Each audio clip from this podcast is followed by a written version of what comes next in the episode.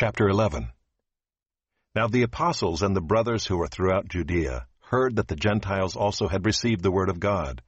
So when Peter went up to Jerusalem, the circumcision party criticized him, saying, You went to uncircumcised men and ate with them. But Peter began and explained it to them in order. I was in the city of Joppa praying, and in a trance I saw a vision, something like a great sheet descending, being let down from heaven by its four corners, and it came down to me. Looking at it closely, I observed animals and beasts of prey and reptiles and birds of the air. And I heard a voice saying to me, Rise, Peter, kill and eat. But I said, By no means, Lord, for nothing common or unclean has ever entered my mouth. But the voice answered a second time from heaven, What God has made clean, do not call common. This happened three times, and all was drawn up again into heaven. And behold, at that very moment, three men arrived at the house in which we were, sent to me from Caesarea.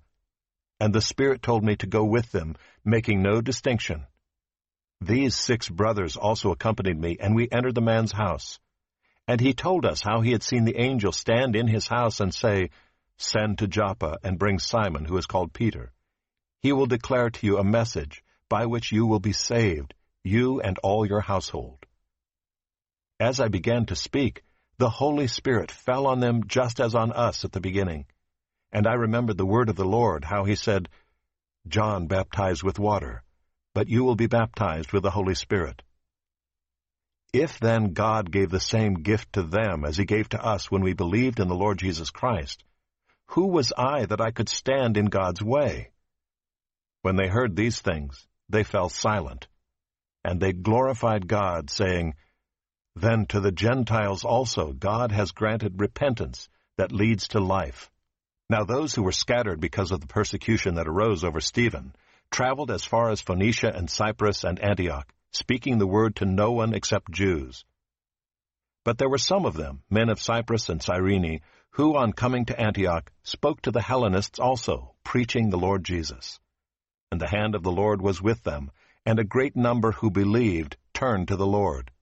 The report of this came to the ears of the church in Jerusalem, and they sent Barnabas to Antioch. When he came and saw the grace of God, he was glad, and he exhorted them all to remain faithful to the Lord with steadfast purpose. For he was a good man, full of the Holy Spirit and of faith. And a great many people were added to the Lord. So Barnabas went to Tarsus to look for Saul. And when he had found him, he brought him to Antioch. For a whole year they met with the church and taught a great many people. And in Antioch the disciples were first called Christians. Now in these days prophets came down from Jerusalem to Antioch. And one of them named Agabus stood up and foretold by the Spirit that there would be a great famine over all the world. This took place in the days of Claudius. So the disciples determined, every one according to his ability, to send relief to the brothers living in Judea. And they did so, sending it to the elders by the hand of Barnabas and Saul.